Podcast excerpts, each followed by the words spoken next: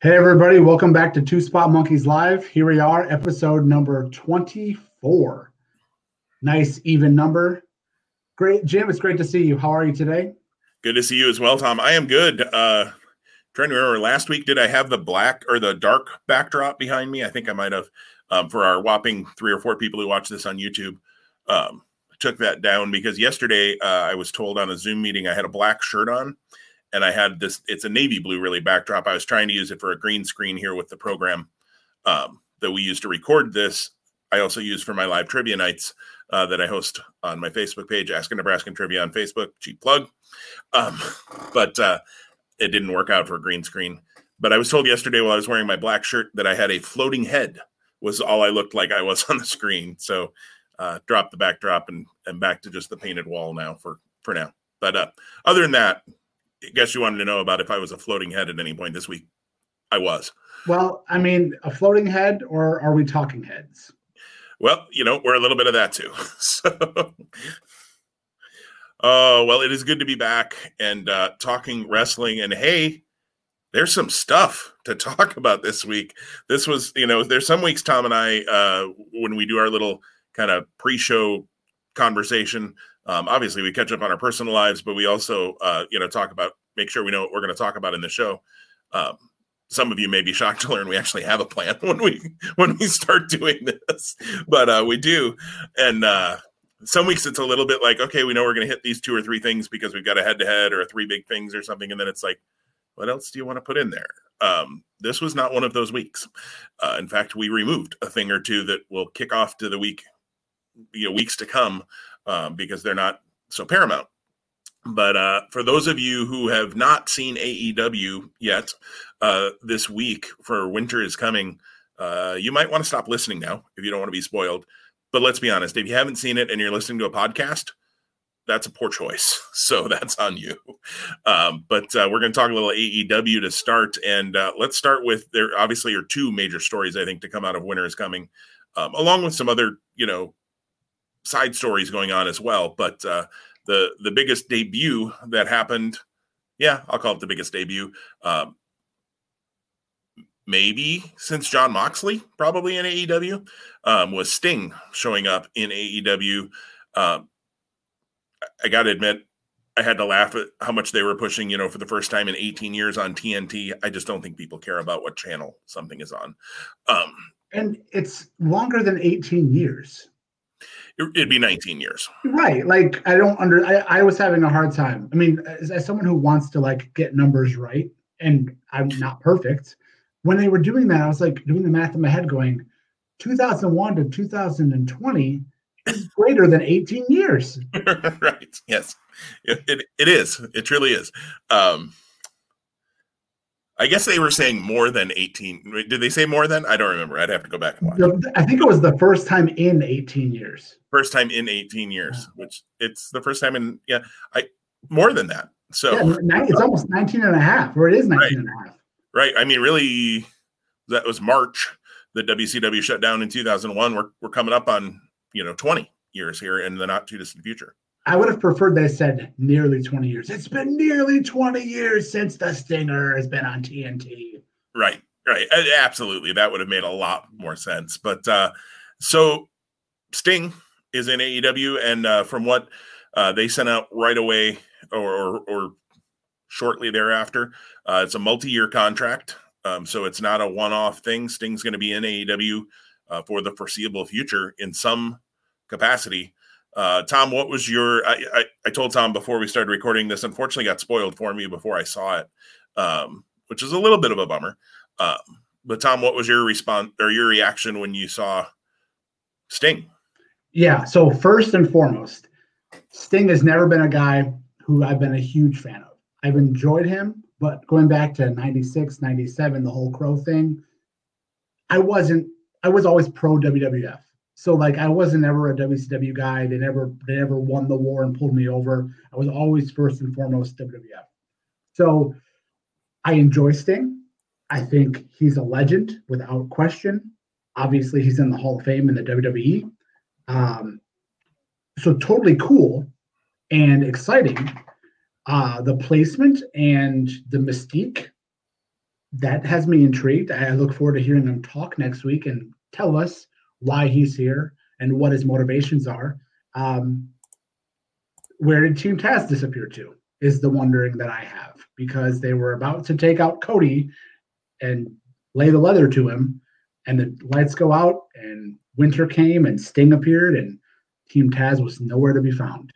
So, um, which again, I I wouldn't see them as a natural first adversary, perhaps, but maybe so. But they just no explanation there. And again, they they should fade into the background when you have someone of the magnitude of Sting show up. Uh, but it was interesting how we went to all four of the baby faces, and of course the history with with Arn Anderson, and then of course Cody and Sting don't have a direct history, but the link is Dusty Rhodes. Uh, so that was interesting. Um, yeah, that's that's how it really landed with me. It was it was super cool, and I and I loved the snow that was in the air and how you could see it condensating on the camera lens. I thought it was glacier. I, I was sure it was glacier. yeah, so that that's how that's how it landed with me. So uh, again, you said it was spoiled, but then I you've you've gone back and you've seen it play out. Yes. Yeah. Okay. So how did how did it land with you? Yeah. So so spoiled that Sting arrived. Um, I didn't necessarily. Well, I think the picture I saw, I was pretty sure I saw Cody in it, so I knew it was probably around that. Um, so the minute things went dark, I went, "Oh yeah, okay, here it is." Um, so here, so my first thought was, "Good lord, everybody works with Cody when they come in."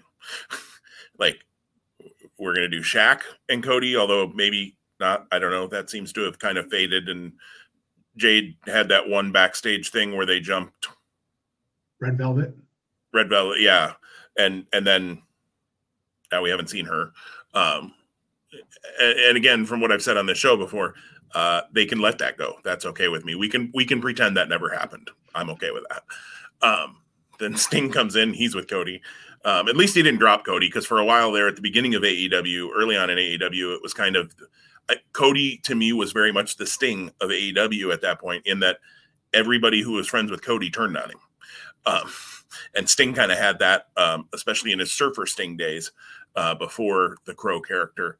Uh, you know, if you tagged with Sting, you probably beat him up at some point. Um, so um, Cody kind of had that feel for me for a while. Uh, I, I, liked, I've liked Sting. I loved him in his Surfer Sting days.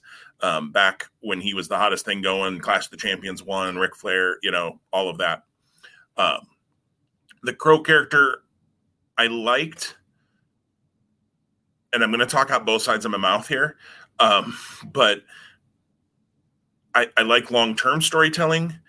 That thing took a year, and holy smokes! And then, unfortunately, I think I would have been okay with the year, but unfortunately, the payoff sucked um, because of the whole botched count and Bret Hart involvement. You know, all of that. They just they went way too gaga with that um, in the end. So it, it kind of I don't want to say it ruined Sting for me or spoiled Sting for me.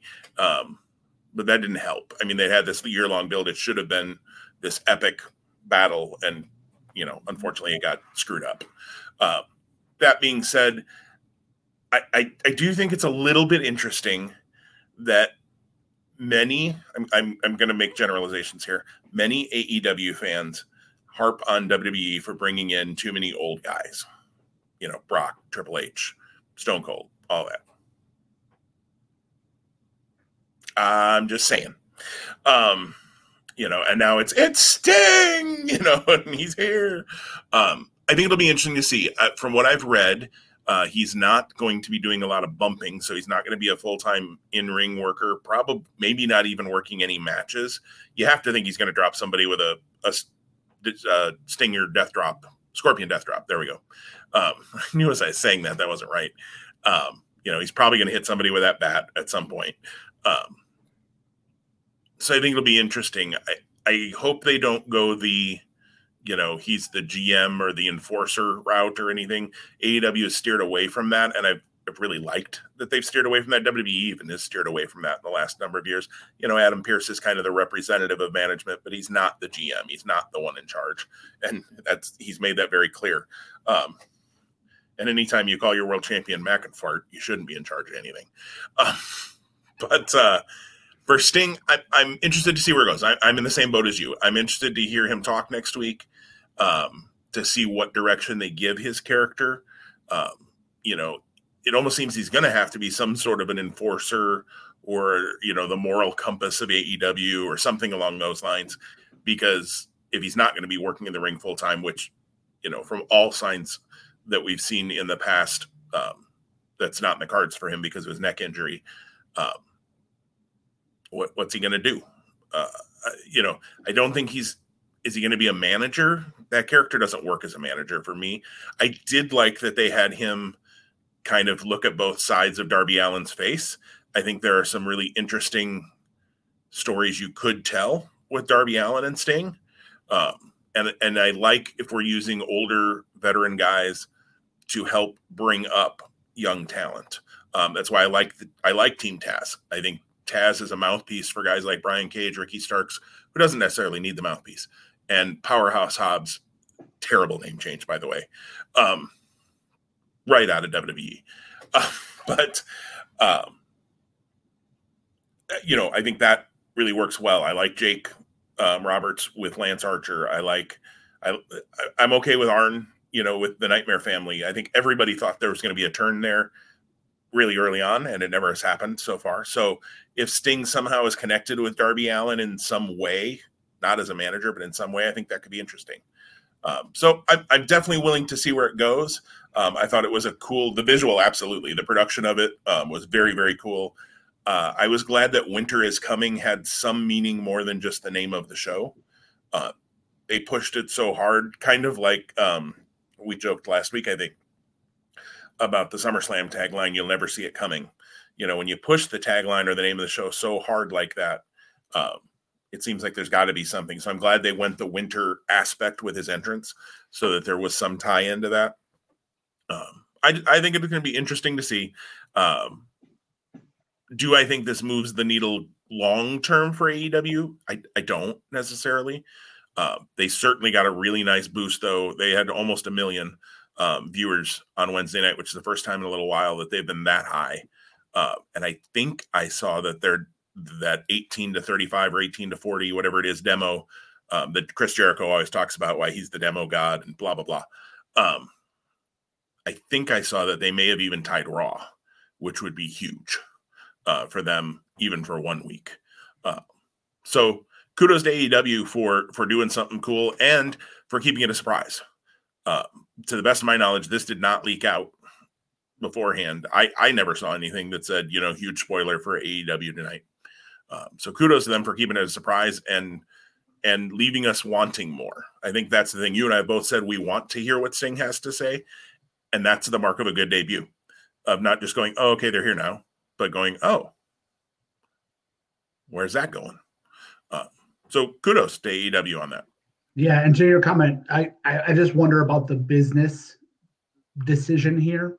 Again, if Sting's not going to be in the ring, what are you what value are you paying him to bring to you you're already winning wednesdays you've already been winning wednesdays but to your comment if they are matching raw numbers on a that on a different night and outperforming the ratings that's worth paying someone like sting but what else and and what's the what's i don't know i don't maybe maybe i shouldn't be so inquisitive but what's the end game what's the end goal yeah, and I think that'll be interesting to watch out. Um, you know, Sting action figures tend to sell well, so I would expect about a year from now we'll get a Jazzware Sting. Um, they had to pull the last Sting that WWE was going to do because his contract ran up, and uh, now we know that figure is probably not going to see the light of day for quite some time, um, unless he someday goes back to WU, which I don't know. Everybody seems to go back at some point, right? Um, so, and and I did see that. Uh, he had the the highest selling shirt in PWT's history, Pro Wrestling Tees history, um, within 24 hours. So people are excited about it. That's that's for certain. Um, I did think it was interesting that on that shirt he was wearing it was Sting, but I mean you had AEW very prominently right above Sting. I'm like, yeah, somebody's branding, somebody is branding. Um, which kudos to them, they should um, take advantage. I mean, you bring a guy like Sting in to move a needle. So kudos to you. Get your logo front and center. Make sure everybody knows Sting is with AEW um, if they're excited about Sting. Anything else on uh, Stinger? I do agree with you. Team Taz kind of melting into the snow um, was a little bit strange, but I, you know, a face off between Taz and Sting, although Sting is about three feet taller than him, um, would be kind of cool. That's that's a matchup you know we never saw, um, and I don't know that they've ever had any interaction together. No, and from a from a pure like fantasy booking standpoint, you go 1997 dream match Taz versus Sting. Oh man, I mean, right. So just the face off of that, I suppose they both would have been an impact uh, for a stretch there. Well, Taz, but Taz was mo- mainly a commentator at that point. Um, I think Sting was. I think Sting was gone before Aces and Eights, but uh, I'm getting way into Impact history. That um, I, I'm well.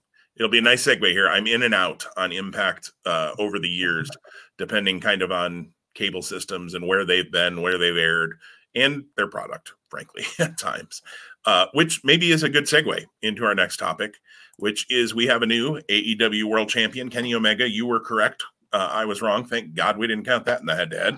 Can we can we go back and change that? No. lead. Stop pouring it on. Um, there's a mercy rule at some point here.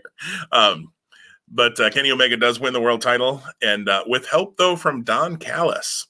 And Don Callis then, as they ran out of the arena, said, "Turn in, tune in on Tuesday night, and we'll explain everything." And when Alex Marvez said, "Dynamite's on Wednesday," Callis, who of course is a vice president with Impact Wrestling, which they've made clear every time Callis has appeared. He's been on a couple of times.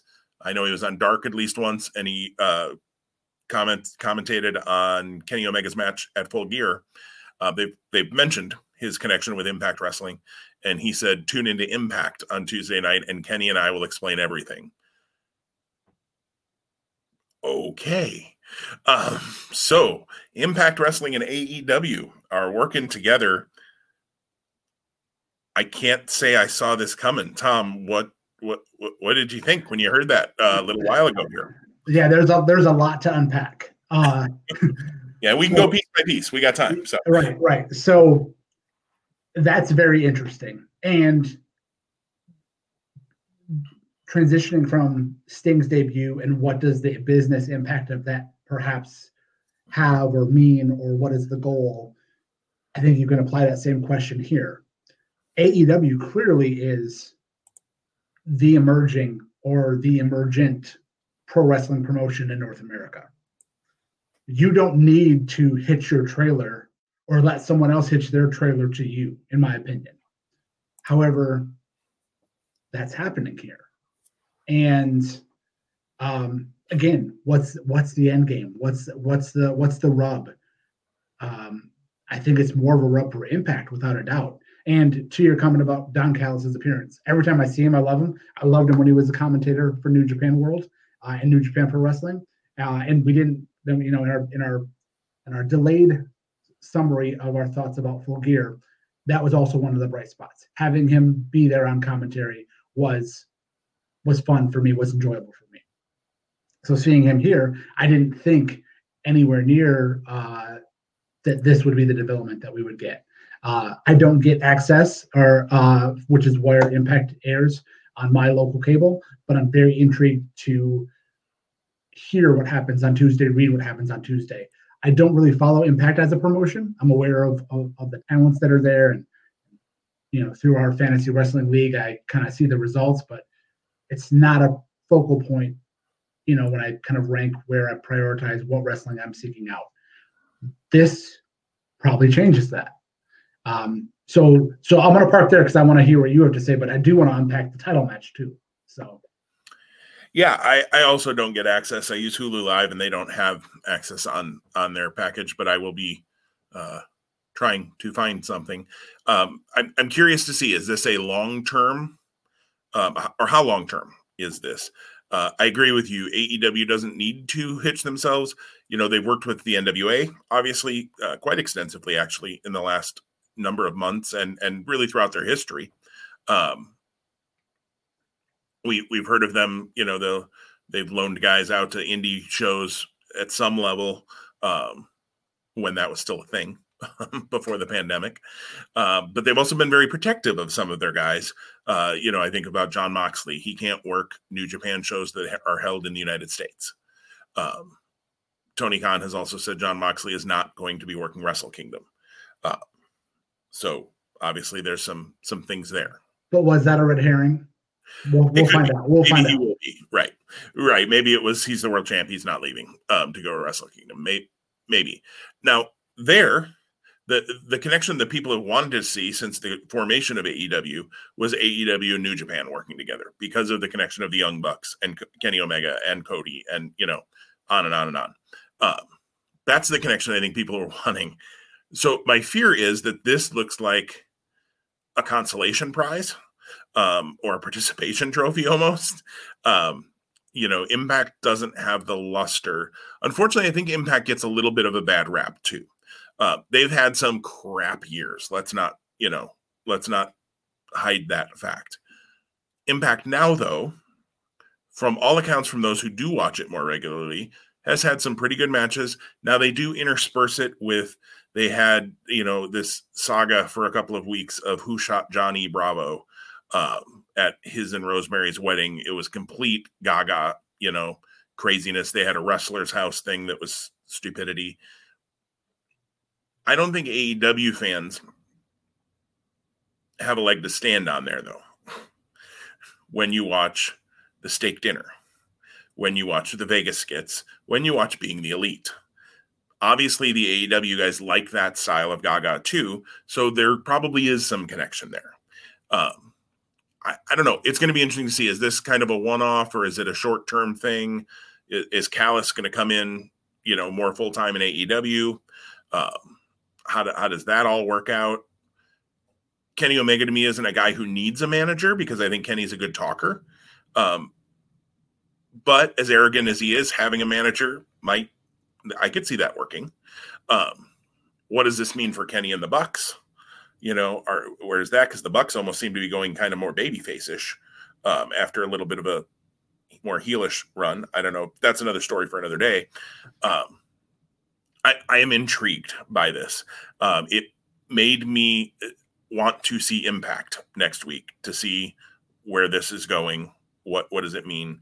how much of a crossover do we get? Do we get every week? Is there somebody from AEW on Impact and Impact on AEW? Impact isn't isn't shot live, so I'm also curious to see how does that work out. Um, I also haven't seen a lot of Impact spoilers because they do kind of closed set tapings like everybody else is right now. So maybe Kenny Omega was at the last Impact taping, so we just never heard about it. Um, maybe it's a, a promo that shot, you know, not in the ring. Um, I, it'll be interesting to see. You know, does this get the Good Brothers? Um, you know, there's been a lot of talk. We people thought maybe they were going to go to AEW. Does this? Do we get the Good Brothers to come in for a, a match or two? Do we get, um, you know, the North? I, I think I read Ethan Page's contracts coming up at the end of the year. Um, so, and he is quarantining currently because he was um, exposed to someone with COVID at Impact. Um, but um, I, I, think there's some interesting things that could come from this, and it'll just be interesting to see how it goes. Also, how is Impact treated through this? Um, are they the the underdog who's never going to win anything, or are they treated as an equal? And if so, what does that do for Impact moving forward?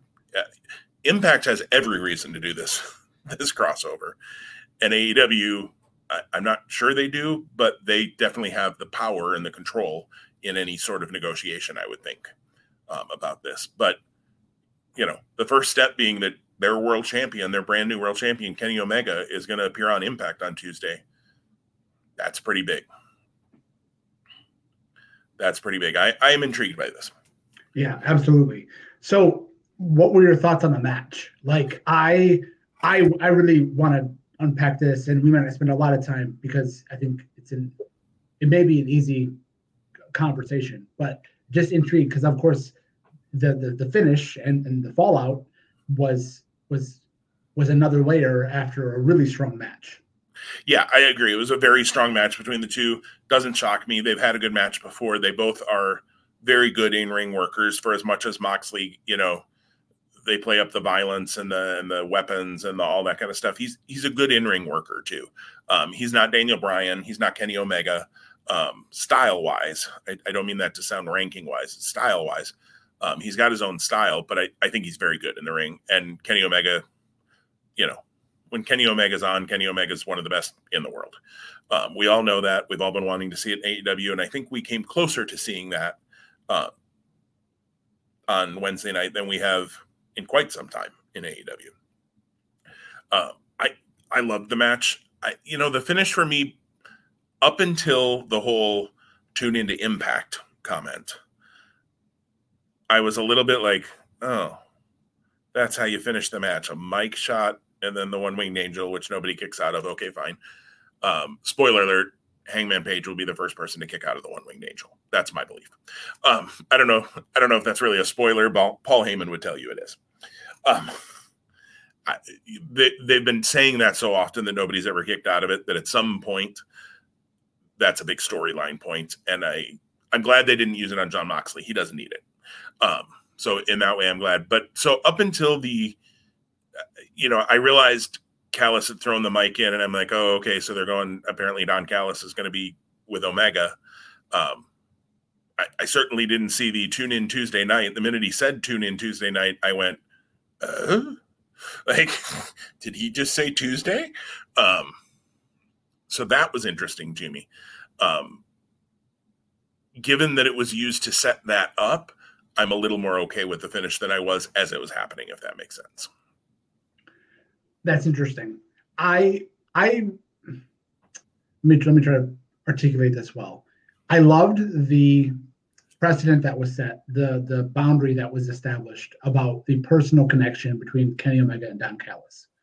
That made it so that way when Omega hurt his eye on that paradigm shift on the floor, him responding in that way didn't feel out of out of touch. When Omega came up and got thrown back in the ring, it really wasn't clear for at least another minute or so of the eye injury. And I'm not even sure what type of eye injury it is. I expected him to come up bleeding or something else. I, and it, I thought he was going to be busted open too. And, and yeah. Yeah. It, I mean, it appeared to me like, I don't know, an eyelid tear, maybe, I, but I, it, it wasn't discernible enough visually for me to think it was that big of a deal. Like it didn't seem to impact Omega's vision.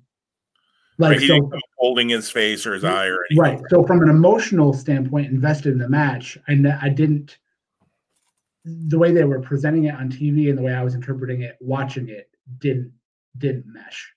But then you had Callis responding in a different way. So it's almost like you had to maybe be there or feel it differently. The emotion wasn't conveying through TV that way.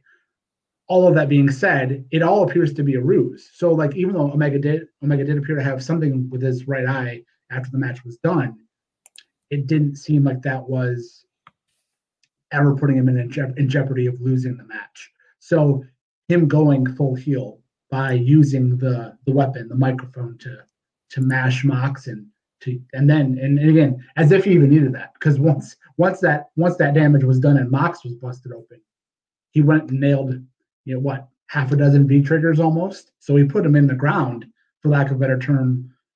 It just was the vehicle to get there. And again, as you unpack it and see that they they're in cahoots, after the fact, and this is leading somewhere else. Um, it, just an interesting way that it played out. Um, again, very very good quality match. I when I thought Omega was winning the belt when we talked about this a week ago, I didn't see it falling out or happening in this way. Um, I don't know where I'm at on if I thought Omega was still on track to being heel. I think I was, but I wasn't so sure with the dynamic between he and, and Page. Not that not that he and Page have a dynamic, but which of the two was going to end up going heel. I feel like that changed at one point, and and it may have been a conscious. I think it was a conscious change myself. Um, I, I, think originally Page was going heel, and I, honestly, I think the reaction that Page continues to get from whatever crowd they're able to get, um, I, I, think they pivoted personally um, and went to Omega going heel, um,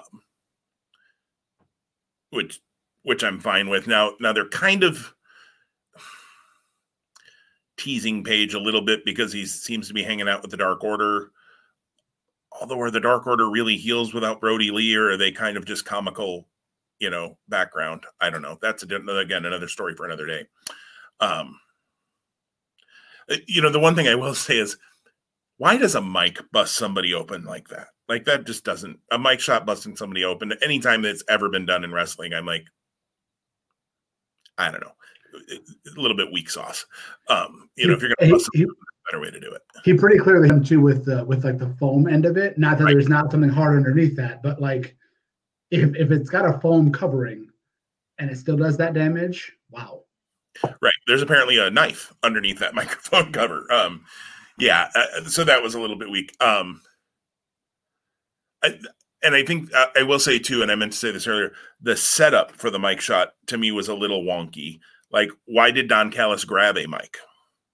Um, you know, we can now say, oh, it was so that he could throw it to Kenny Omega. But the whole point of him having, like, I was, I was literally watching it, going, why did, why does he have a mic? Why did he, he have a mic? Telling the whole crowd, not just right. Paul Turner, that he's, he's hurt. He's hurt. Yeah. And he never actually even brought it up here. It stayed down around his belly. He's hurt. He's hurt. And I'm like, why? Why? Um, can the ref not hear you? Like, is Paul Turner half deaf? I don't know what's going on here. Um, by the way, kudos to Paul Turner. I'm really excited that he got to ref that match. I would have assumed Aubrey Edwards or even Mike Chioda, um, who they bring in from time to time, would have had that world title match. So cool, cool moment for Paul Turner to be able to ref that match. Um, you and I both have uh, met Paul, I think, at, at, different times throughout our Ring of Honor days. Um, I've never talked to him real long or anything, said hello to him, but um, you know, from from small athletic buildings and things in Ring of Honor to um, you know, crowning Kenny Omega as the AEW champion over Jon Moxley is pretty cool moment, I would think, for Paul Turner. So good for him. Yeah, I agree. So here's the thing: I'm going to put you on the spot again. Obviously, we don't know what's going to happen. we don't know what's going to happen with Impact and AEW, and obviously, there's a lot between now and Revolution in February. Um, and I wouldn't expect that we don't see Kenny Omega defend until then. But knowing what you know at this moment in time, who do you see as the challenger for Omega? Should he still be champion in February? Jon Moxley. I agree. Yeah. I agree. I, I, debated for a moment Adam Page, but I actually think you build to that at like double or nothing, since that's kind of your big show. Um, you know, their anniversary show and all of that. I think that's probably double or nothing. Um, but yeah, Jon Moxley, I think makes sense at, at Revolution. And with the history they have, and now with this added element of violence and the break, the breaking of the gentleman's agreement. We haven't talked about that at all, but there was apparently a gentleman's agreement between the two. Really, only on Omega's side. Moxley told him to stuff it. Right, right. and, and and but Omega was the one that broke it then, right? So then, so Mox is going to have a he again. I don't know if rematch clauses still exist. I kind of think they do. That's my old school wrestling mentality. Um, I think in WWE they don't exist, but I digress. Um, so there's a reason that he a deserves a, a rematch, and then B there's emotion behind it now. Right. Well, and whether rematch clauses exist or not, I think he's got a valid argument because of the mic shot. Um, because of that that piece, he got he got screwed. Um, so yeah, I think I think that's where you build, but I I think he probably has to go through some sort of hoops to get there um, which is part of then what you can build TV with between now and February to get him there. Um, I don't know what those hoops might be. Maybe maybe Jon Moxley has to go and beat the Impact World Champion Rich Swann, um, or something. I don't know. I'm just kind of, you know, that'd be interesting. Um, or, or Swann comes to AEW and and Moxley has to fight him. I don't know. Um, now, if I was Impact, I'd be very careful about that because you don't want your world champion losing to you know a guy who's not even the champion a- AEW anymore. Um, but again, who has the power in that dynamic? I don't think it's Impact. Um, and who would have thought Rich Swann is a world champion? That's a whole different topic for another day. Um, good for him. Good for him.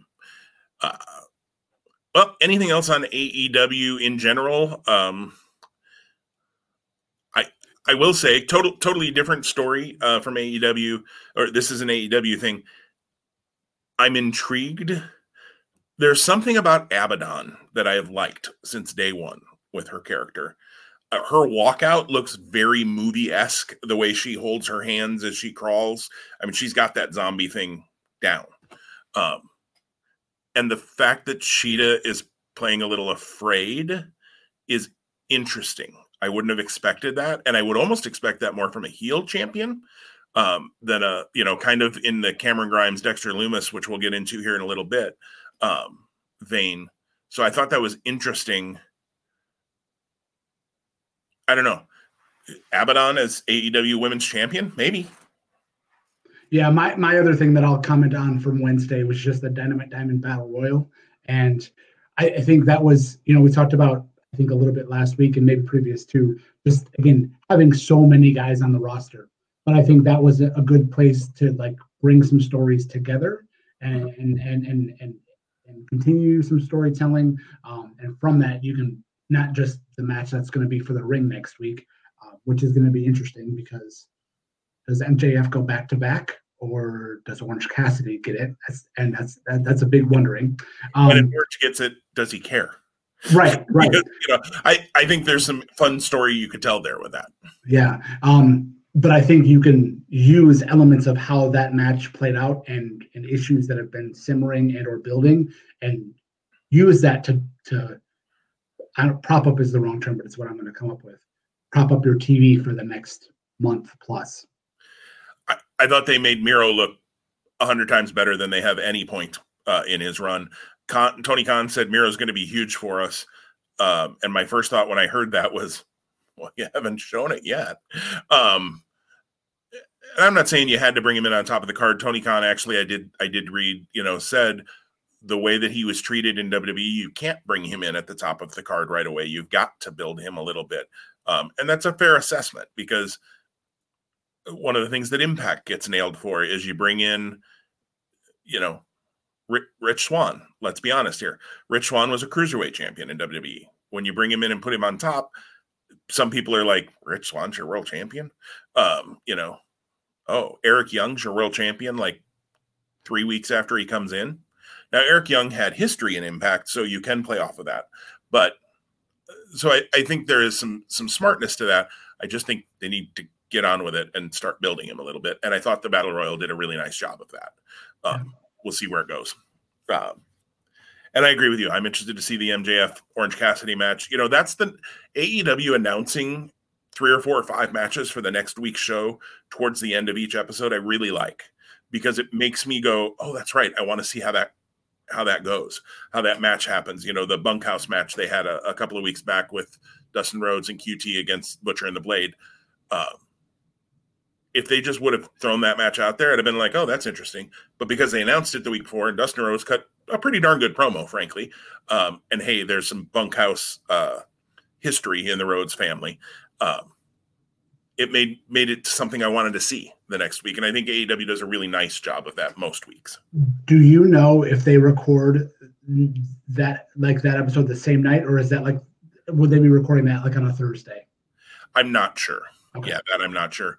Um, okay. Next week is a recorded episode. It looks like they're doing every other week right now. Um, probably not a bad idea. Uh, it was a little cold there. Um, well, okay, I say a little cold, and Jim Ross said it was 40, and I thought, stick it, big guy. Um, you know, we live in the Midwest. 40 is we can still find our golf ball. Um, so, uh, but a little cold to be at an outdoor wrestling event. Um, a little different if it's a football game or that sort of thing. So, uh, yeah, I don't know if they record those on Wednesday or Thursday. Uh, part of me thinks it might be Thursday just because it would get yeah. late.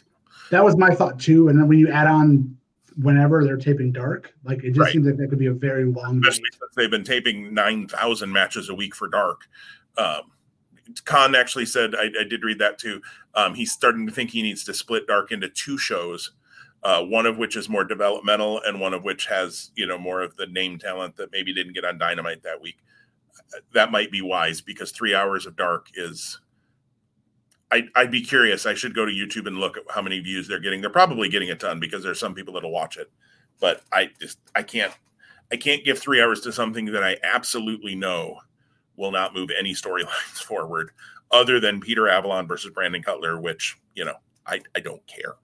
Um, Now I say that, and we both watch Raw, so that could be another story for another day. Um, the tides might be changing there, Jim. right, right, because there sometimes isn't a whole lot of storyline movement on Raw either in three hours. All right, well, let's move into NXT. There is Ring of Honor stuff we could talk. We're going to kick that to next week. Uh, there's Retribution stuff we could talk. We're going to kick that to next week. Uh, NXT has Takeover War Games coming up this weekend uh, on Sunday night. Uh, I have to keep reminding myself of that. I'm so uh, conditioned to takeovers being on Saturdays that when they throw these Sunday ones in, um, I, am liable to turn the TV on on Saturday night, try to figure out why War Games isn't on. But um, hopefully, I'll I'll get this right and remember that it's on Sunday. Uh, Sunday, it's got five matches announced so far, and I would assume nothing else will get added at this point. Um, five is kind of takeovers th- limit usually, anyways.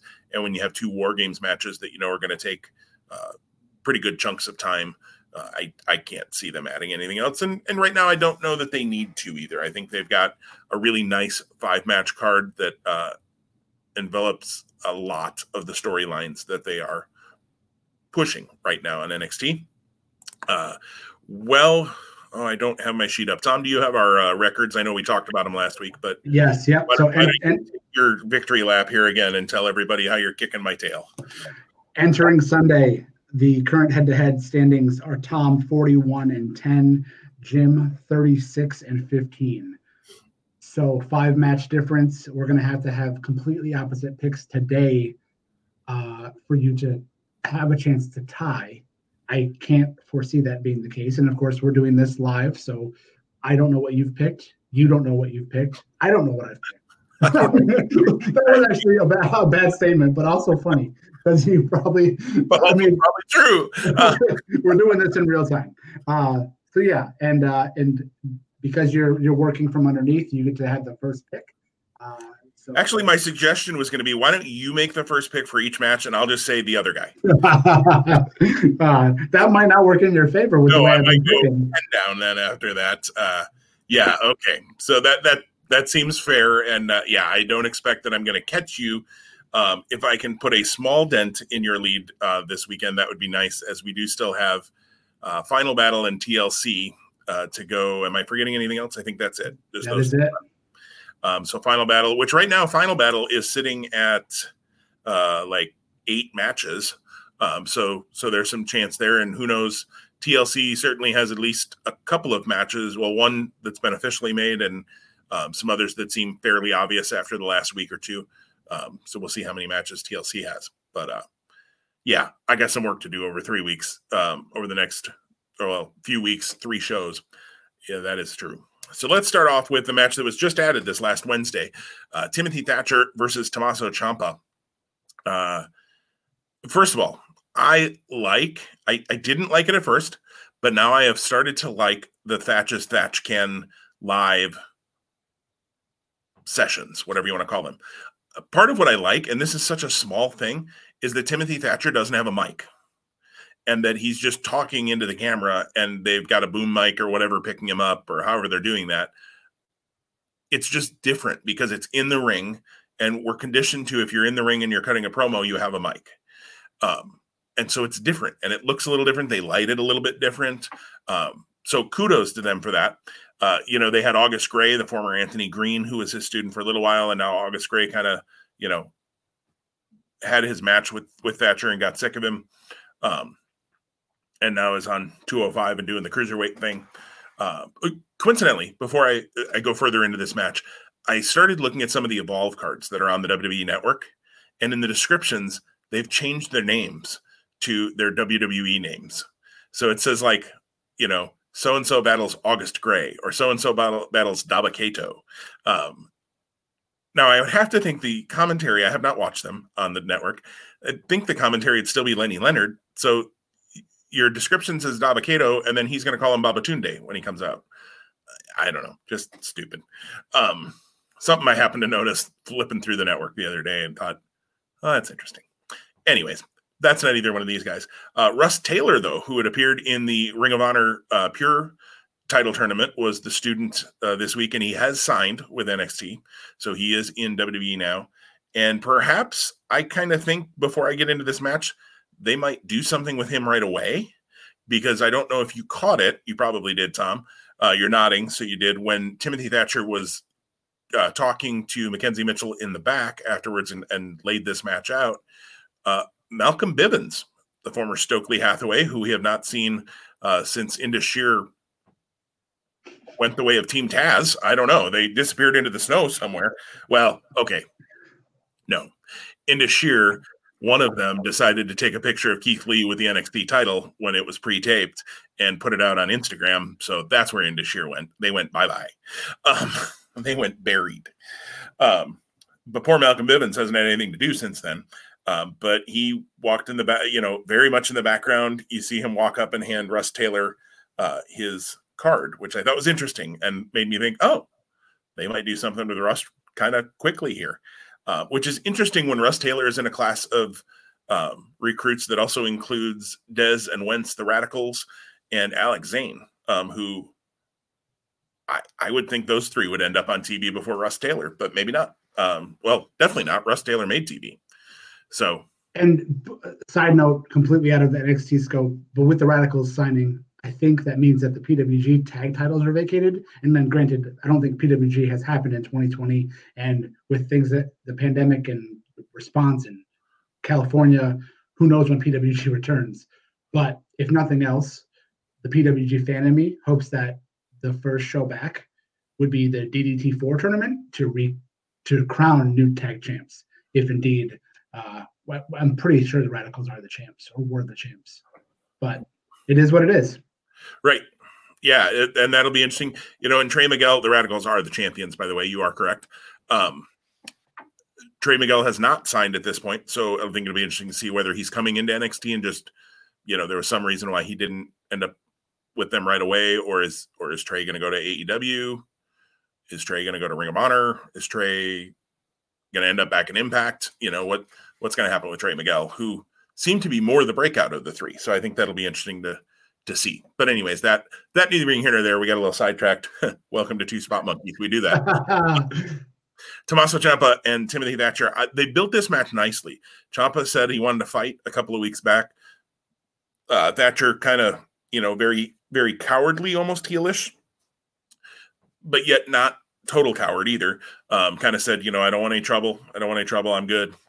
Um, and then, of course, this week said, I don't want any trouble, and then attacked Ciampa and choked him out beautifully um, in, in pretty quick fashion. Um, I, could see this match going either way, to be perfectly honest, because it does seem like they like Timothy Thatcher and they're going to do some stuff with him. But the fact that he choked out Ciampa um, on the go home. You know, there, there's always kind of that unwritten wrestling rule, and it doesn't always get followed, so it screws me half time on these picks. Um, but there's that kind of unwritten rule: whoever gets laid out, you know, the night before or the week before, usually gets their comeuppance at the pay per view. Um, I think Ciampa wants this fight because he sees something in Thatcher, and I think that's where this story goes: is that Ciampa ends up winning, but in the end, he uh, Thatcher earns Ciampa's respect and I don't know if they become a tag team, if they become allies, or if they don't, and it just is a, a fist bump and a you know, hey, you're a tough sob. Um, but I think Tommaso Ciampa wins this match. Um, but I expect it to be a good match and a war. They're going to beat the crap out of each other, and I think it'll be fun to watch. Yeah, I agree that I am looking forward to the match. I think it's going to be entertaining and fun to watch and high quality, and I think that they'll get time. Um, unfortunately, Jim, I hate to tell you that I agree with the pick, so I'm also picking Ciampa, and it's a lot for a lot of the same reasons that you offered. Again, I think that choke out, again, wrestling booking 101, or as you and I probably have a, a feeling or akin to how we perceive it to be, is that means the the babyface needs to, to get his comeuppance. That being said, though, is Tommaso Ciampa even a babyface? Because when I look back at the last couple of months and how Tommaso Ciampa returned after the one last beat match, he's got a really weird story. And I don't know why, and I don't know how. And we may never know why or how. There may be a number of reasons, maybe not related to the pandemic, maybe related to the pandemic. Who knows? But here we are. And this is the space that we're in. It's so weird. I was trying to think of an analogy over the last week because I think I voiced, you know, the challenge that I'm having with NXT as a product. And I hope this show helps us break away from that. And, and takeovers typically do. Like when they had the last one, and it was such a high quality event, and arguably one of the top five matches of the year with with Finn and, and O'Reilly. Um, it's like a restaurant where you know you're gonna go and get really good food, but the menu has so many options, you struggle with which thing to choose. And that's probably not the best analogy, but I feel like that's what we have with NXT. There are just so many talents there. I mean, you could easily have an eight match show here for TakeOver and add guys like Kushida, perhaps the Velveteen Dream, Swerve Scott, Grizzled Young Vets just came back. Super high on them. Would love to see them. Hated the way that the match went down on Wednesday. And of all teams that you want to elevate, no no disrespect because they're good, but they're not my cup of tea. Ever-Rise, huh? I digress. So so I just wanted to park and and, and make that, and, and maybe it comes up down the road, and maybe it comes up when we do three big things next week. Um, but I'll, I'll I'll leave that in the parking lot, and I'll say yes, I agree. I think Ciampa gets the win. I don't know that I necessarily see the potential respect or connection for Ciampa and Thatcher after the fact. Um, but that would be an interesting development if that's the way they go. Yeah, I think it'll be it'll be fun. Um, this would be the one place that I could see, unless we see a Finn Balor promo or something on this show. Um, it seems from tweets that Karrion Kross may be getting close to returning.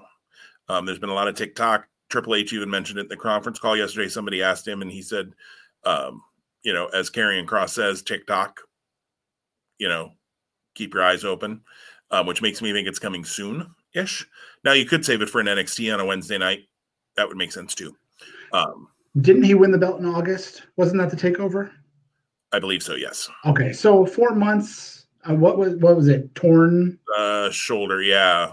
So is that a four to six month injury generally? I, I, think so. Okay, look at us. We're both medical professionals. We should be on the front end. I think of the, uh, and I mean the guy was in phenomenal shape. So yeah, uh, be on the front end of that. Uh, you know, I think he won the the NXT title and then of course had to vacate it. So, um, and and he won it from Keith Lee who's now not in NXT anymore. So I think you can bring him in and do whatever you want with him now. You don't there's no ready-made story for him.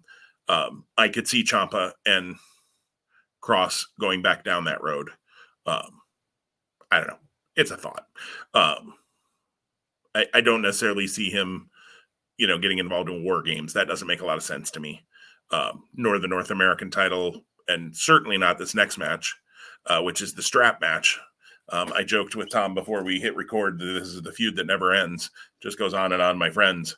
Um, yes, and before before we get in, before I make my pick here, yes. I just want to because he may come up as we talk, he may not as well. But just again, the absence of Finn Balor. Again, he returned two weeks ago. He wasn't on this past Wednesday's show. There's maybe some stuff happening there with uh, McAfee's crew so maybe he that's maybe war games is where he gets involved. I don't I haven't thought that through or, or, or committed my mindset to that yet. But I I think you could have easily, unless he's not 100 percent healthy, found a way to get Finn Balor on this takeover. And I'm a little disappointed that he's not.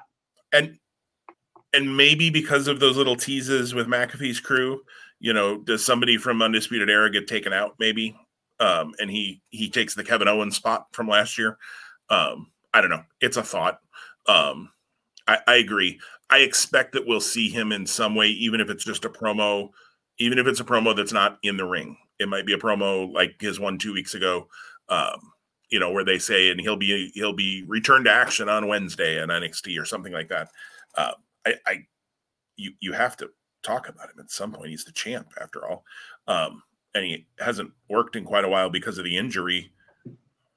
You've chosen to leave the belt on him okay, but you got you got to promo him a little bit. The belt belt needs mean something.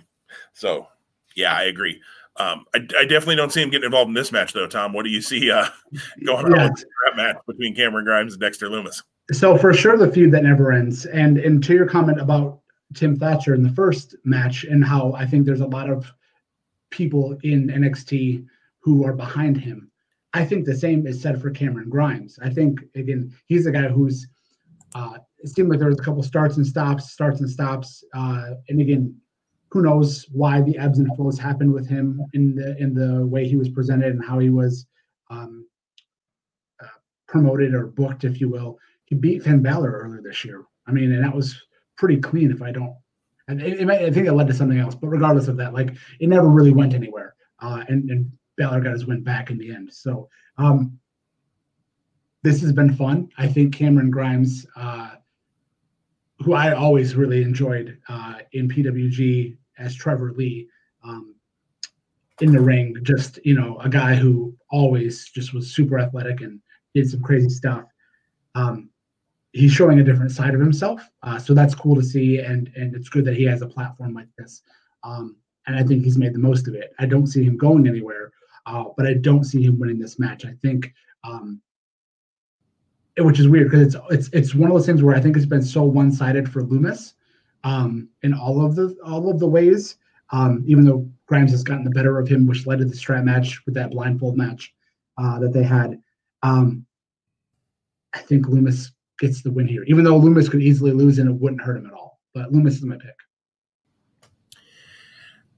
Yeah, I this one I got to be honest. I this is to be my one when we put our confidence points on uh, on our on our fantasy wrestling league um, picks because I I just I don't know. I don't know. Um, everything you said, I agree with. Um, I've enjoyed Grimes as well. I enjoyed him as Trevor Lee.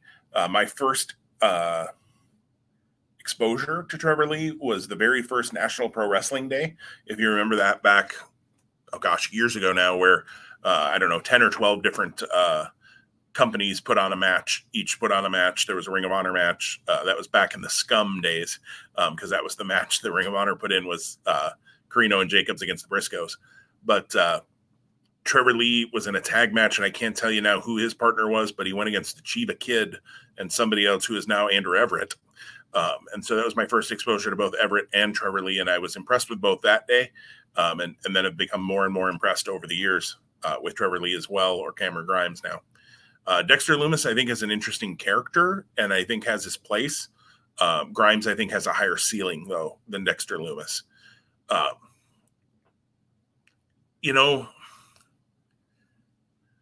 I'm trying to remember. So, so Dexter Lumis won the House of Horrors thing that happened on Halloween Havoc.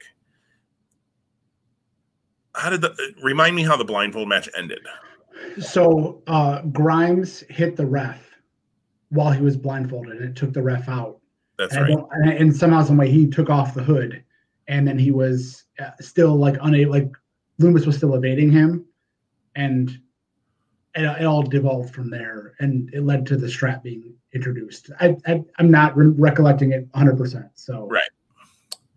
So I feel like Grimes has really never come out on top for the most part in this um, or or struggled to come out on top. So part of me thinks Grimes gets the win here because of that.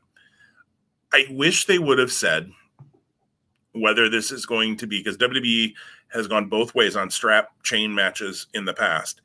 Is this going to be a pinfall situation, or is this going to be a drag your uh, an old school strap match where you drag your opponent to the four corners? If they told us it was going to be that, I would for sure go Cameron Grimes because I would totally see Grimes doing the old heel trick. Um, and I can see Triple H booking this where Lumis is dragging him around, and every time Lumis touches a, a buckle, you know, uh, Grimes hits the buckle right behind him, and then at the last second pulls him, kicks him in the balls, whatever, and hits that fourth turnbuckle. Um, but they've steered away from that in recent years. It seems like strap matches have been more pinfall submission um, based, uh, partially because you do have to like suspend an awful lot of disbelief to believe that you know you can incapacitate somebody so far and after a 15 or 20 minute match drag a 200 and some odd pound man around to four corners. I, I get it. Like there's a there's a physicality reason to that. So you know what? I gotta swing for the fences at this point let's be honest. I really can't uh totally play it safe here and with three shows to go. So i'm gonna go cameron grimes gets the win here um, and have our first difference. I'm not super confident about that at all. If we come back next week and I think you know, and I lost another match, um, I won't be totally shocked because uh, takeovers tend to be babyface a little heavy on you know, like a lot of pay per views on wins. Um, but I'm gonna go Grimes. I don't know how there'll be some sort of chicanery if he gets it, but I'm gonna go Cameron Grimes and totally not feel good about myself making that pick. I support, I support that pick, and and and, I, and I'll eat my words next week if if the outcome goes the opposite. If a miracle happens and I get it right. So the next match that I have absolutely no idea how I'm going to pick uh, as I'm talking is the North American title match. Uh, Leon Ruff, the completely underdog, who would have thought this was coming a month ago, champion uh, from Evolve, uh, you know, part of the Skulk uh, with AR Fox, Leon Ruff uh, defends versus both Damian Priest and Johnny Gargano in a triple threat match. Here's my problem. I'm pretty sure Ruff loses the title because I think you can only do so much with him as a North American champion. He's really undersized. Um, I think he probably has a very good future in the cruiserweight division, but I, you know, they're not playing him. Well, let me let me go this way. If Leon Ruff wins. And there's a little bit of me, like about a 1% chance that thinks there's a chance he can. It's because he brings on a manager, Malcolm Bivens, perhaps, um, and becomes this overconfident, um, which eventually leads to his downfall down the road. Um, but somehow somebody interferes and you know there's something. Maybe there's even more ghost faces and this time they're for leon ruff instead of gargano because now we're creating apparently creating a whole stable of ghost faces at this point. Another problem for another day. Um it's 97 all over again. Screams popular sting we got, we got, we got ghost faces we got all sorts of things. Um as long as we don't call them t-bar and slapjack we're going to be okay. Um See, I got retribution in, even though we're not talking about him.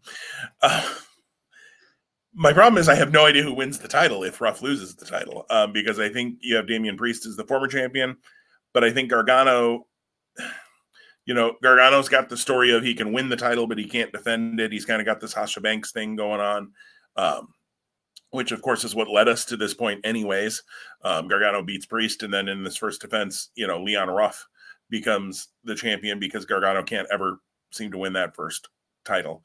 Um, I'm going to go Ghostface Interference, and I'm going to go Gargano winning the title. Um, this probably be my two, to be perfectly honest, as we do the confidence rankings. Um, just because triple threat matches in general are, are tough for me to pick sometimes because there are so many different ways you can go with it reasonably.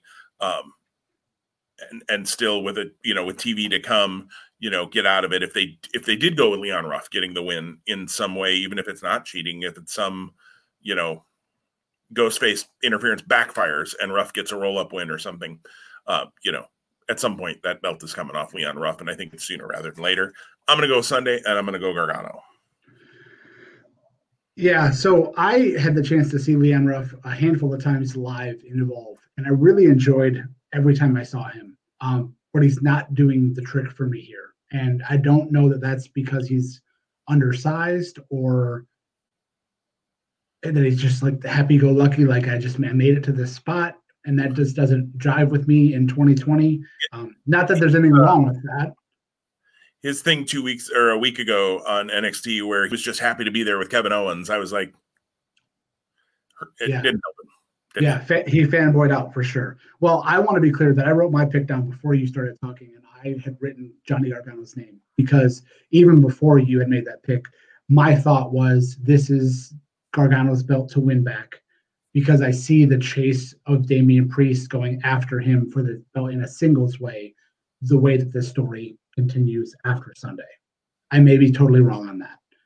I also wonder when and how and if the ghost faces will actually have more of a payoff than just being people in ghost face costumes. We obviously saw Indi Hartwell for Candice on that end pay off. Will it pay off for Johnny? And if so, who? Uh, obviously, there's a lot of new talent. We talked about that in my half baked analogy earlier about restaurants uh, or menus. Uh, and I see what but, you did there with a half baked analogy about restaurants. But uh, so yeah, so Johnny Johnny wins the belt here, uh, and I think to your point of which they told a good story here that he can't then defend it after he wins it. This is his third time. So I think third time is the charm. And he's actually able to defend it until he eventually loses it to Damian Priest. There we are. Well, now we head into let's call it a double main event, although I expect one of these matches probably to open the show um, because that seems to be what they've done in the past. Although it depends. Um, you know, can they hang the cage uh, in the Capitol Wrestling Center the way they have can in an arena, and and you know put it up and down, or do they just have to put it up? Um, and, and in which case, do we get some sort of a backstage thing going on while they're quickly throwing the cage up uh, for war games? In which case, then I would expect them back to back. Uh, but I don't think that's going to happen. I'm sure they'll figure it out. That, so to that point, when I finished watching NXT, I, I was wrestling with where this match is going to happen, and I wondered in my mind if they would do the War Games matches at the Thunderdome. Hmm. If they did, that means they weren't bringing fans in there. They hadn't been, but they've been bringing fans into NXT, which is in the Capitol Wrestling Center, which is added to the atmosphere. And I feel like these are the two matches where um, that added atmosphere would be important. Right. But, but who knows? I'm sure they'll figure it out a way at the PC to make it happen. But right, it, it that that's a big. I'm going to be very intrigued when we get to Sunday to see how this visually uh, and structurally plays out. Yep. No, I agree. I, I am very interested to see that as well. Uh, let's go with the women's War Games match first. Uh, we did finally get all four team members revealed over the last week. Uh, Shotzi Blackheart has uh, got teamed up with Ember Moon, Rhea Ripley, and Io Shirai, and they'll be taking on Candice LeRae, Raquel Gonzalez, Dakota Kai, and Toni Storm uh, on the other side. Uh, Tom, you have the yeah. first pick here. Yes, I do. Yes, I do. Um, I, first and foremost, I want to say I think both of these matches have been developed and booked and presented really, really well. Uh, I actually am really eager to see both of them play out, and I like the issues that are at hand. When I've been thinking about these matches, they're they're pretty distinctly different, and um, I say that because I feel like it's more of a grudge for the men, and I feel like it's multiple grudges for the females here. Uh, you have, and the interesting component too is you have the the, the women's champion, uh, who has vanquished arguably the the biggest challenger, who's had just one weird 2020 in Rhea Ripley, and you've got the other two people, and probably three in this match, that being Ember Moon, Toni Storm, and Candice, who are probably on paper the more relevant challengers. And and again, Candice has had her shots, and again, you would think that the ending was at Halloween Havoc, but here we are. Candice and Io are again in the match, and again, they're great in the ring. So it's like your favorite cup of soup. You're going to have that cup of soup every time you can because it's delicious. I'll take that here too. My wondering in this match is are they going to use it to pay off a grudge, and that grudge being Candice destroyed Shotzi's tank, which we've been seeing behind the scenes, not visually, but just images that it's being rebuilt. Is that just her coming to the ring with her team, or is there more to that story? And is that the fuel that Shotzi needs to be and captain her team to a win? Or does this match get used as a vehicle to determine Io Shirai's next challenger? I lean towards the latter which would make me think that I would pick Team Candice. But I'm not confident about that. Um, I'm I'm torn. I'm I'm really torn, and um, there there yeah, I, I, I could see a number of singles matches coming out of this uh, after this match happens. Um, but I'm gonna stick with I think is my gut, and I'm gonna say that can Team Candice gets the win with the intent that someone, probably Toni Storm, sets herself up as the next challenger for Io Shirai. Uh, you know, NXT does a nice job of setting up matches in a way that you and I can have these back and forth conversations and be torn about the winners. Um, and I like that because sometimes, you know, well, they've told an interesting story out of it. When you book Roman Reigns versus Jey Uso, Roman Reigns win in that match. You know, if if they booked, well, I'll just use this match for example. If they booked Io Shirai defending her title against Kacy Catanzaro, Io Shirai's winning that match. We know that. Uh, I was going to say Xia Li, but they're doing something there. I'm not 100% sure I know what they're doing, but I'm intrigued by the whole Xia Li and Bo, Boa thing. Um, another story, different day. I've said that a number of times on this podcast. Um, uh, everything you said again makes so much sense to me, Tom. Um, Shotzi has the revenge factor. Yeah, she seems to be rebuilding a tank, or are there four tanks? Are they all going to come down on tanks? We'll see. Um, although when they unveiled something and it shined, I was a little bit like, "What is that?" Um, that was a little weird in the in the vignette. Um, Wasn't it the engine too? It, it seemed that way, right? I thought. It, oh, yeah, okay. Yeah, it seemed that way. I mean, is it the Undertaker's urn? Has he passed on his powers to Shotzi Blackheart? I don't know.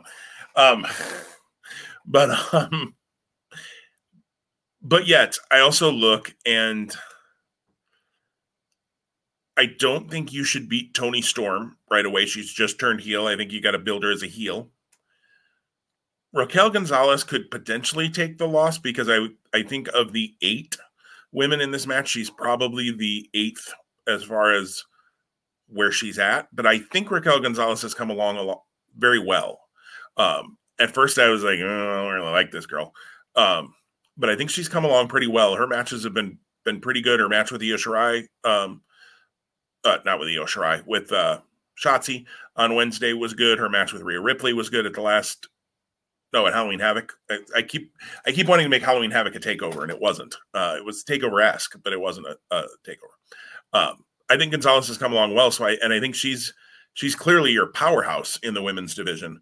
Um, so I, I don't know that I want to, you know, that I think you should beat her either. If if the babyface team wins, um, you know, Dakota Kai can always take a loss. LeRae can take a loss. Either one of those, I don't think get hurt by it. But I'm in the same vein as you. I think this helps set them up for who is that next challenger. Helps sort out who is the next challenger. Um, if the babyface team wins, I think you sort it out to Ember Moon, and Ember says, "Hey, we won. Now, how about a title shot?" Um, or something along those lines. But I don't. I, I think it's going to flip the other direction. I'm with you. I think Candice LeRae's team wins. Um, I think either Candice LeRae or Toni Storm get the win, um, probably pinning Io Shirai, so that there's that. Oh, she pinned the women's champion, or you know, or made her tap, which probably would be a pin um, in this case. Although, please go back to War Games being submit or surrender. Please, can we do that? Um, you know, the old school guy in me wants that back. Um, I think this is going to be great, though. I, I like all eight women in this match. I think all eight of them have talent. Um, like I said, I think Gonzalez has come along. I think there's going to be some sort of power spot where she's just going to wreck somebody into a table or a cage or a something. Um, and she's going to look like a million bucks doing it.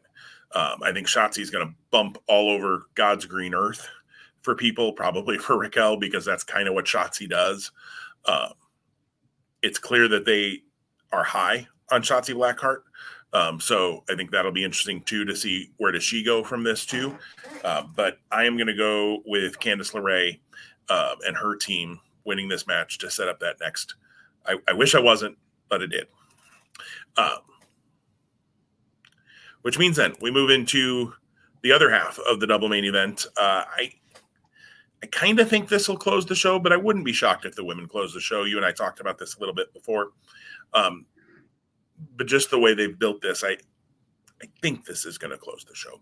Um, at the Undisputed Era, Adam Cole, Bobby Fish, Roderick Strong, and Kyle O'Reilly versus uh, the still not officially named maybe Kings, uh, Pat McAfee, Danny Burch, Oney Lorcan, and Pete Dunne. I love it. I can go either way again. Here we go. Um, so you have the Undisputed Era, who have they won every War Games they've been in? I'd, I'd have to look back to. I don't. I don't I, no, I don't think so. I think last year didn't Kevin Owens' team win? Wasn't he like the? Yeah, yeah, they did. That's true. They did.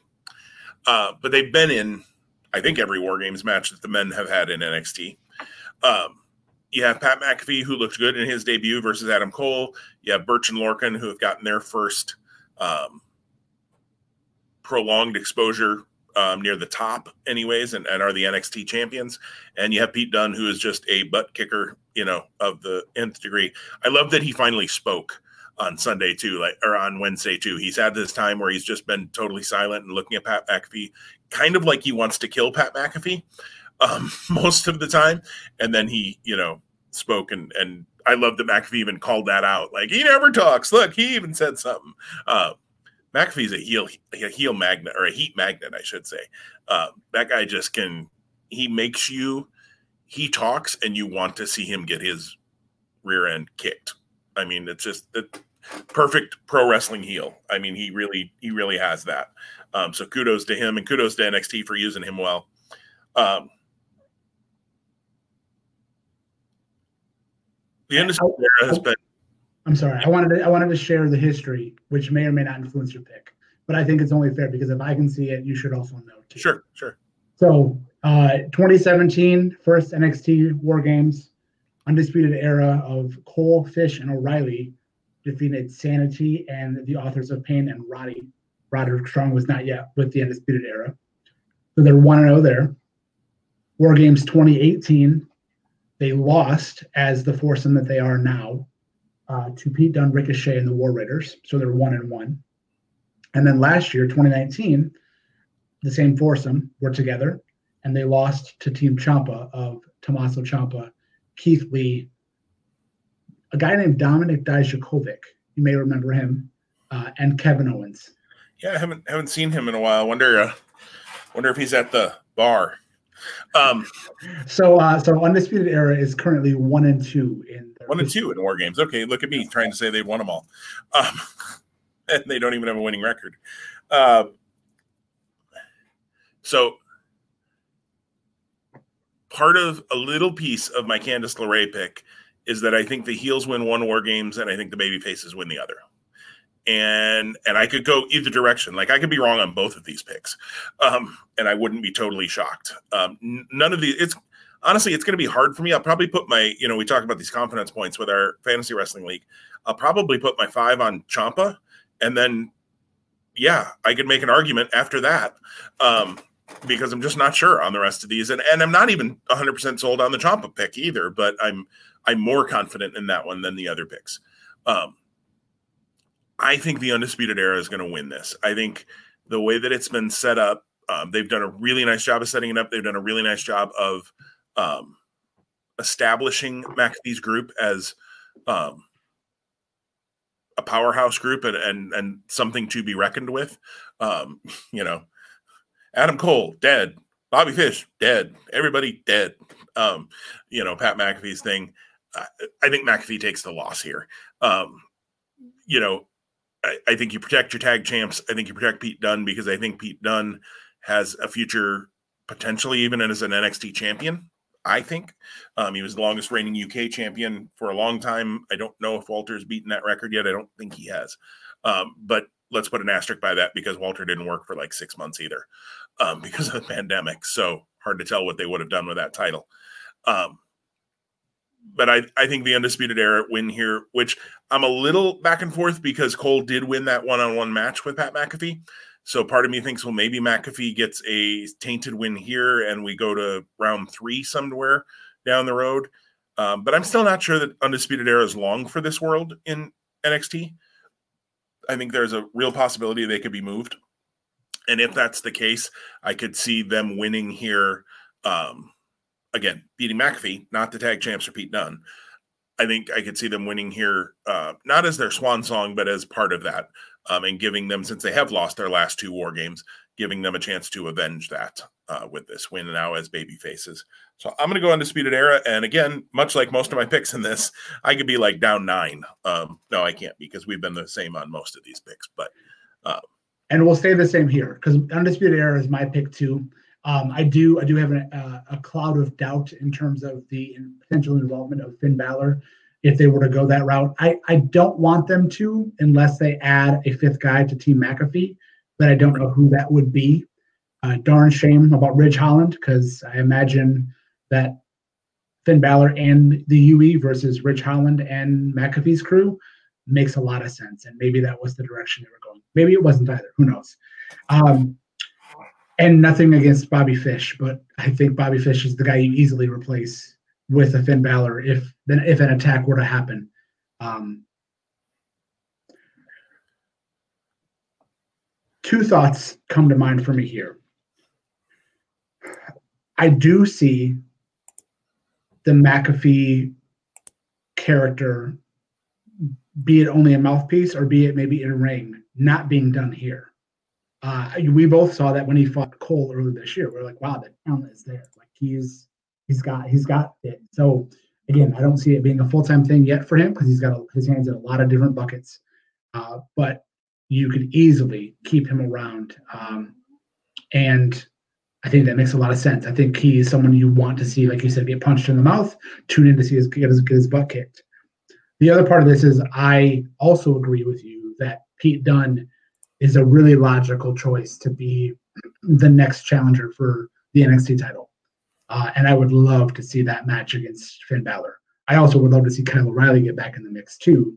But we can we can stretch that out. And with the beating they gave one another uh, when when Balor retained, that's that's okay. Those guys got to dial it down next time for their own safety and wellness. Um, so with all of those moving parts, how do you? I so my, I don't know if I even said my pick yet, but I apologize. My pick is UE. I also agree that I think that they get the win. Um, is it their swan song? I don't know, but I think they, as the baby faces, need to overcome the bad guys here. And and and there's been a number of things. The one thing that wasn't clear to me, and I wonder if this is gets revealed on Sunday, even though I have a hunch that it was McAfee, even though they said he wasn't there, who interfered in the ladder match? Who was the guy that caused Kyle O'Reilly to hit that big tumble and allow Pete to ascend and get the get the man advantage? Um, again, it seems like it was McAfee, but they never paid it off. So will they pay that off on Sunday? And does that become Right. There was a lot of the the promo on Wednesday. I thought was a lot of like wink, wink, nudge, nudge. Oh, it wasn't you. Oh no, you weren't there. Oh. So maybe that's all they ever do. But yeah, I think could it be somebody else? Yeah. So um again, it, or we're picking the match based on it being a four on four and based on it being the guys that are on the table today. UE's my pick. It'll be interesting to see. It'll give us a lot to talk about if we get other players at the table but I can't wait. It's gonna be a it's gonna be a, a, fantastic match. I would the one guy I think that you had to protect is Pete Dunne. I don't think you have to protect Oney or Danny, unfortunately. Um, but that's just my opinion. And the only reason I would protect Oney and Danny is because they're the tag champs. Um, if they weren't, yeah, fine. Um, but I agree, Dunne is higher on the protection list. The one thing I think is interesting, and again, I'd have to go back and look. Um, I don't remember last year with the two War Games matches traditionally in war games matches, the heels have the advantage. They, you know, Arn Anderson was always the first one in the ring, you know, in the old school war games matches, and the horsemen always had the advantage. They, you know, which just makes sense. The baby faces have to come from underneath. You know, they've always got the one man down. Um, so I did think it was interesting. I expected Shotzi to win that ladder match um, on Wednesday night, but I think it'll be interesting to see what it looks like with the baby faces having the two on one advantage and the three on two and the four on three. Um, in the women's match. I'd have to go back and look and see. The baby faces might have had the advantage last year, but then you had Dakota Turn um, in the women's match, so it didn't actually matter. Um, so they were still at a disadvantage, even though they had the the quote advantage. I think that's how it played out. Um, and one thing that just came to mind is just the, and maybe I'm reaching here. Could shot could uh, Rhea just walk out? could Rhea like she's committed, right? But like, could it the, the door open and she just leaves? She doesn't, and, and I mean, just what what what a what a way of disrespect to just leave your comrades that you've committed to, but then you blindside them in the end. You don't do it physically, because again, I think you and I both agree. Who knows when, but she's got to get to Raw or SmackDown. Yeah, and for some reason, I think SmackDown. I just that that feels right to me. Um, partially because although this might be all of the reason to do it, Charlotte Flair got drafted to Raw, which they could totally forget about if they want to. You know, by the time Charlotte comes back, whenever that is. Um, but I expect here by after the first of the year probably to see Charlotte back. Um, it'll be Royal Rumble and WrestleMania time, so Charlotte's coming. Uh, and let's let's keep her away from Charlotte for a little while. That's my opinion. Um, and I think Charlotte got drafted to Raw. That seems right to Yeah, me. you're right. Yep. Okay. As I was gonna say, it's pretty sure it was Raw. Um, so you know, little little things there. Um, I feel like there was one other thing I wanted to say about this show, and I'll be darned if I can think of what it is now. Uh, I you know I think this this is the last big show for NXT this year. I think NXT, like everybody, has had a a as good of a year as they can given the the conditions that they've had to work in since March. Um, and I, I'm excited for this show. I think it'll be a good show. Um, I'm looking forward to it. The the work should be superb. There's nothing on here that makes me other than you know I'm ready for Grimes and Lumis to move on to other things. Um, but there's nothing on the show that makes me go, oh well, all right, I can make some popcorn that match or go grab my pretzels or whatever. Um, you know, everything here I want to see at some level. Uh, Grimes, if nothing else, you know, let's listen to him yell to the moon all the time, and you know, um, he's he's got he's a character. There's no question, he's a character. Um, but uh, so just to recap our picks, uh, we are the same on four out of the five.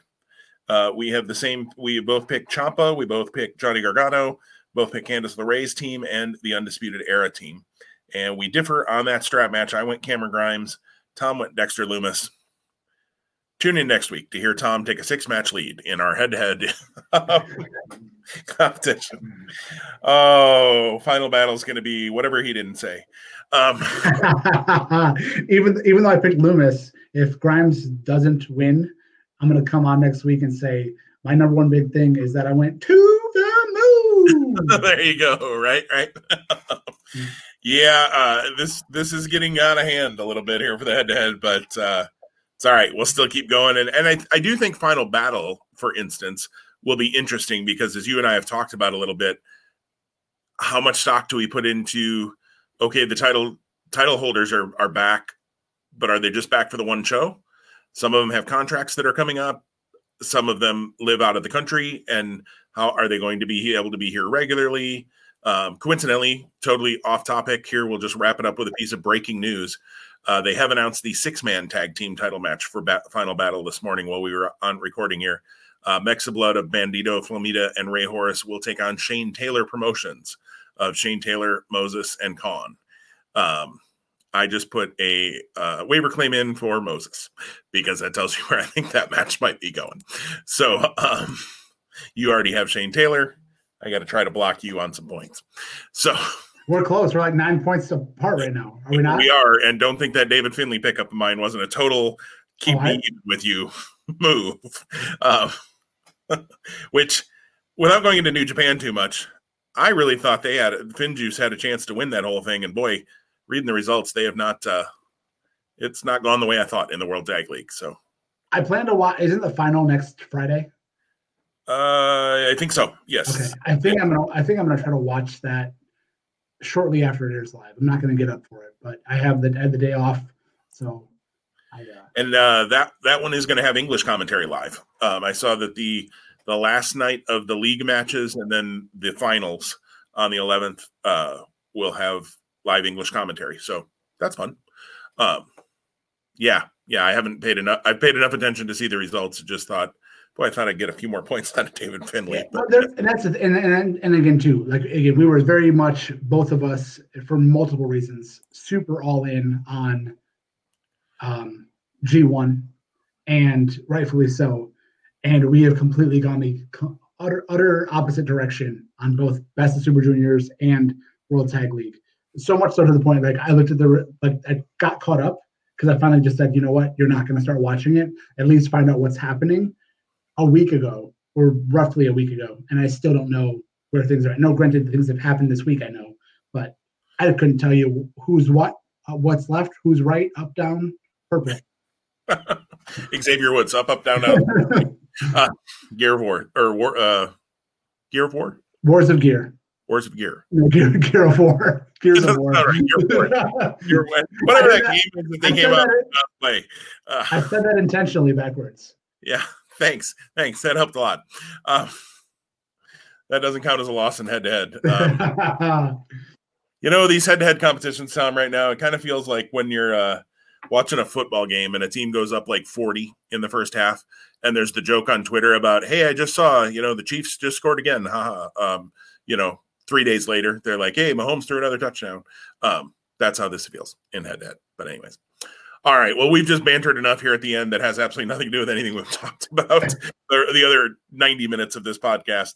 Uh, but thank you all for listening. Thank you all. Uh, if you have a chance, subscribe, rate, review, do all that fun stuff. It helps us in the algorithms so that we show up when people search pro wrestling podcasts. Um, we know we're not the biggest dog out there. We we may not even be a dog in the fight, um, but uh, we do this because we love to do it, and we appreciate anybody who gives us their time and, and gives us a listen. Um, send us an email to spotmonkeys at gmail.com. Inter- interact with us on Twitter or on Facebook or the Book of Faces, as my friend Jeff over at the Fully Posable podcast says. Um, check it out, and uh, I I look forward to conversing with you next week, Tom. We'll be talking about Takeover and uh, maybe some things. We won't have a head to head next week because we'll have a double head to head the week after uh, for full uh, full full battle. Yes, final battle and uh, TLC. But uh, I'm sure we'll have plenty to talk about. Uh, we'll be recording late in the week, so we'll also maybe be able to update on Sting and Omega and and things around that too. Yeah, tables, finals, and battles. I can't wait. Tables, finals, and battles. Can't wait. It's going to be a big thing. I should say before we go, one last thing. Uh, this weekend is uh, a huge, huge rematch in the NFL between my Chicago Bears, who fell into a win against Tom's Detroit Lions in week one by no fault of their own and all fault of D'Andre Swift. Um, but uh, big rematch for two teams going absolutely nowhere. Tom's team has already fired his head coach, their head coach. My team shouldn't be too far behind. We'll probably wait till the end of the season because that's just what the Bears do. Um, yeah, it's kind of the toilet bowl of the NFC North, but uh, it'll be it'll be fun to watch if nothing else, Tom. Because I don't know, will it be fun? I, I will tell you this. Uh, I did not watch the entire Thanksgiving Day game. That is how disgusted I was as a Detroit Lions fan. So uh, never do I want to celebrate the fact that someone has been fired. But I also believe that if you do not perform, you're subject to losing your job. So the right move was made in Detroit in that space. I, I would agree with you, and and I think the right move will be made in Chicago too, um, unless they really right the ship, and, and I've seen no signs that that is coming. Um, yeah, this is not going to be the uh, stellar game of the year, but amazingly, somehow here in Nebraska, I'm getting the Bears and the Lions on Sunday. So, well, that's I'm I'm happy for you. At least at least one of us will watch. I'm just kidding. I'll watch. right, right. Uh, we'll see. Anyways, not a football podcast. Well, uh, I'm sure one of us will have a little bit of good good natured ribbing to give the other next week. Um, even as tough as that seems when it doesn't seem very right. But um yeah. Anyways, folks, everybody be safe. If you haven't turned off this podcast by now, you really do love us. All right. Everybody be safe, stay healthy, uh, and have a great week. And we will talk to you again next week. Take care, everybody.